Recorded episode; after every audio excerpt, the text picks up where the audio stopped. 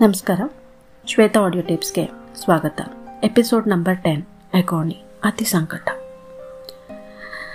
ನಾನು ನನ್ನ ಜೀವನದಲ್ಲಿ ಎರಡನೇ ಬಾರಿಗೆ ಏನು ಮಾಡಬೇಕು ಅನ್ನೋದು ತೋಚದೆ ಕುಸ್ತು ಕೂತಿದ್ದೆ ನನ್ನ ದೇಹದಲ್ಲಿ ಪಿ ಸಿ ಡಿ ಇಶ್ಯೂ ಇರೋದು ನನ್ನ ತಪ್ಪ. ರಾಜು ಯಾಕೆ ನನ್ನನ್ನು ಇಷ್ಟೊಂದು ಬ್ಲೇಮ್ ಮಾಡ್ತಿದ್ದಾನೆ? ಅಷ್ಟೊಂದು ಪ್ರೀತಿಸ್ತಿದ್ದ ರಾಶ್, ರಾಜು ಈಗ ನನ್ನನ್ನು, ನನ್ನದಲ್ಲದ ತಪ್ಪಿಗೆ ಇಷ್ಟೊಂದು ದೂಷಿಸಿ ದೂರಣೆ ಮಾಡ್ತಿದ್ದಾನಲ್ಲ. ಇಂಥವನಿಗೋಸ್ಕರನ ನಾನು ನನ್ನ ಪ್ರೀತಿಯ ಕುಟುಂಬನ ಬಿಟ್ಟು ಬಂದೆ. ವಾಸ್ ಸ್ಟು ಸೊ ಸ್ಟುಪಿಡ್ ಅನಿಸ್ತಾ ಇತ್ತು. ನನ್ನಲ್ಲೇ ನಾನು ತುಂಬ ನೊಂದ್ಕೊಳ್ತಾ ಇದ್ದೆ. ನನಗೆ ಬೇರೆ ಇನ್ನೇನು ಆಪ್ಷನ್ ಇರಲಿಲ್ಲ.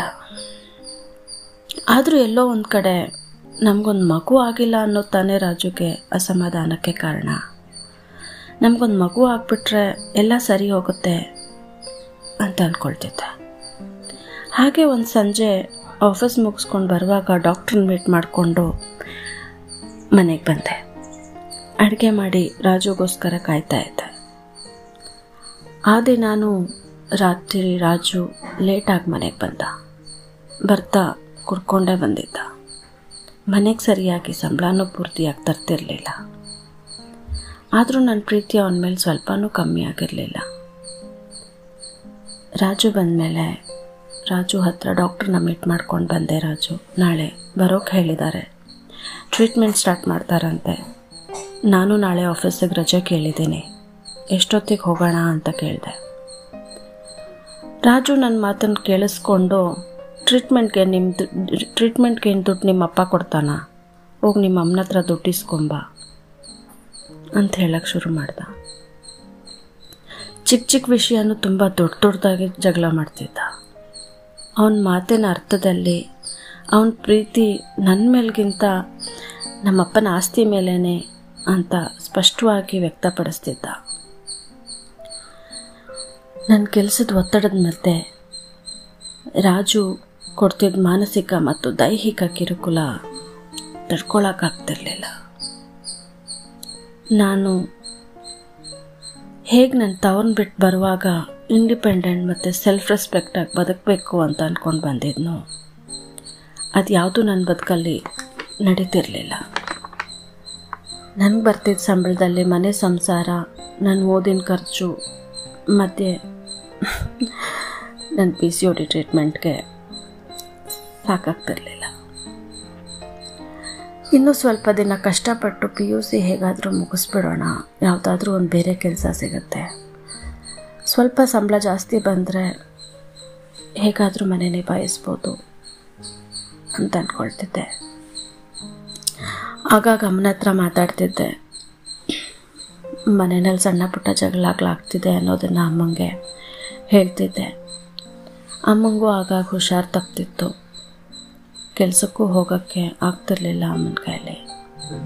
ಅಪ್ಪ ಹೇಗೋ ಮನೆ ಕಟ್ಸಿದ್ರು. ಅದರಿಂದ ಬರ್ತಿದ್ದ ಬಾಡಿಗೆಗಳಲ್ಲಿ ಅಣ್ಣನ ಖರ್ಚು ಮತ್ತು ಮನೇನ ನಿಭಾಯಿಸ್ತಿದ್ಲು. ಈಗಿರುವಾಗ ನಾನು ಅವಳಿಗೆ ಹೊರೆ ಆಗಬಾರ್ದು ಅನ್ನೋದು ನನ್ನ ಇಚ್ಛೆಯಾಗಿತ್ತು. ಹಾಗಾಗಿ ಹಣದ ಬಗ್ಗೆ ಅಮ್ಮನ ಹತ್ರ ಏನು ಹೇಳ್ಕೊಳ್ತಿರ್ಲಿಲ್ಲ. ಅಮ್ಮನೇ ಎಷ್ಟೋ ಸಾರಿ ಸಂಜೆ ನನಗೆ ಅಡುಗೆ ಮಾಡಿ ಬಾಕ್ಸಲ್ಲಿ ಹಾಕಿ ತಂದು ಕೊಡ್ತಿದ್ರು ಹೀಗಿರುವಾಗ ನನ್ನ ಆರ್ಥಿಕ ಪರಿಸ್ಥಿತಿ ಸ್ವಲ್ಪ ನಿಭಾಯಿಸಿದ್ರೆ ಸರಿ ಹೋಗುತ್ತೆ ಅಂತ ಎಲ್ಲೇ ಎಲ್ಲೇ ಕೆಲಸಕ್ಕೆ ಹೋದರೂ minimum P U C qualification ಕೇಳ್ತಿದ್ರು. ಹಾಗಾಗಿ ದೃಢ ನಿರ್ಧಾರ ಮಾಡಿ ಪಿ ಯು ಸಿ ಪಾಸ್ ಮಾಡಿಕೊಂಡೆ. ಹೇಗೋ ಅದೇ ಸಮಯಕ್ಕೆ ನನ್ನ ಫ್ರೆಂಡ್ ಅಮೃತ ಸಿಕ್ಕಿದ್ಲು. ಅವಳು ಆಗ್ತಾನೆ ಪಿ ಯು ಸಿ ಮುಗಿಸಿದ್ಲು. ಯಾವುದೋ ಕಾಲ್ ಸೆಂಟ್ರ್ನಲ್ಲಿ ಜಾಬ್ ಓಪನಿಂಗ್ಸ್ ಇದೆ. ಹೋಗೋಣ ಬಾ ಅಂತ ನನ್ನನ್ನು ಕರೆದಿದ್ಲು. ಅಂತೂ ಇಂತೂ ಹೇಗೋ ಅದು ಕನ್ನಡ ಕಾಲ್ ಸೆಂಟ್ರ್ ಆಗಿದ್ದರಿಂದ ಇಬ್ಬರಿಗೂ ಅಲ್ಲೇ ಕೆಲಸ ಸಿಕ್ತು. ಸ್ಯಾಲ್ರಿ ಸೆವೆನ್ ಥೌಸಂಡ್ ಕೊಡ್ತೀನಿ ಅಂತ ಹೇಳಿದರು. ಹೀಗಿರುವಾಗ ರಾಜು ಮನೇಲಿ ತುಂಬ ಕಿರಿಕಿರಿ ಮಾಡೋಕ್ಕೆ ಶುರು ಮಾಡಿದ್ದ.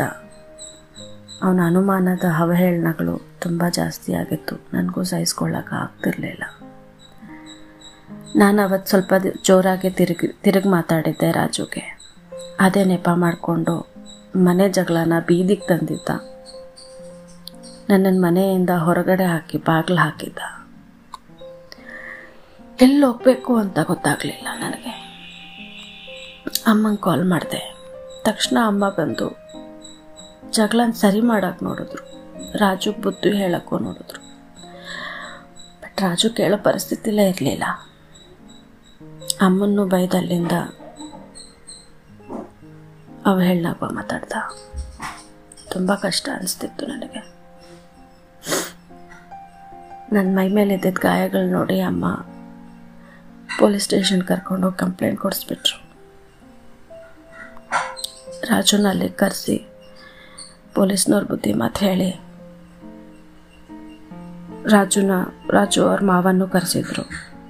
ರಾಜುನ ಅವ್ರ ಮಾವ ಕರ್ಕೊಂಡೋದ್ರು ಅಮ್ಮ ನನ್ನನ್ನು ಅಮ್ಮನ ಮನೆ ಕರ್ಕೊಂಡು ಬಂದ್ಬಿಟ್ಲು. ನನ್ನ ಕನಸುಗಳೆಲ್ಲ ನುಚ್ಚು ನೂರಾಗಿತ್ತು. ಜೀವನ ಸೂತ್ರ ಹರಿದ ಗಾಳಿಪಟದಂತಾಗಿತ್ತು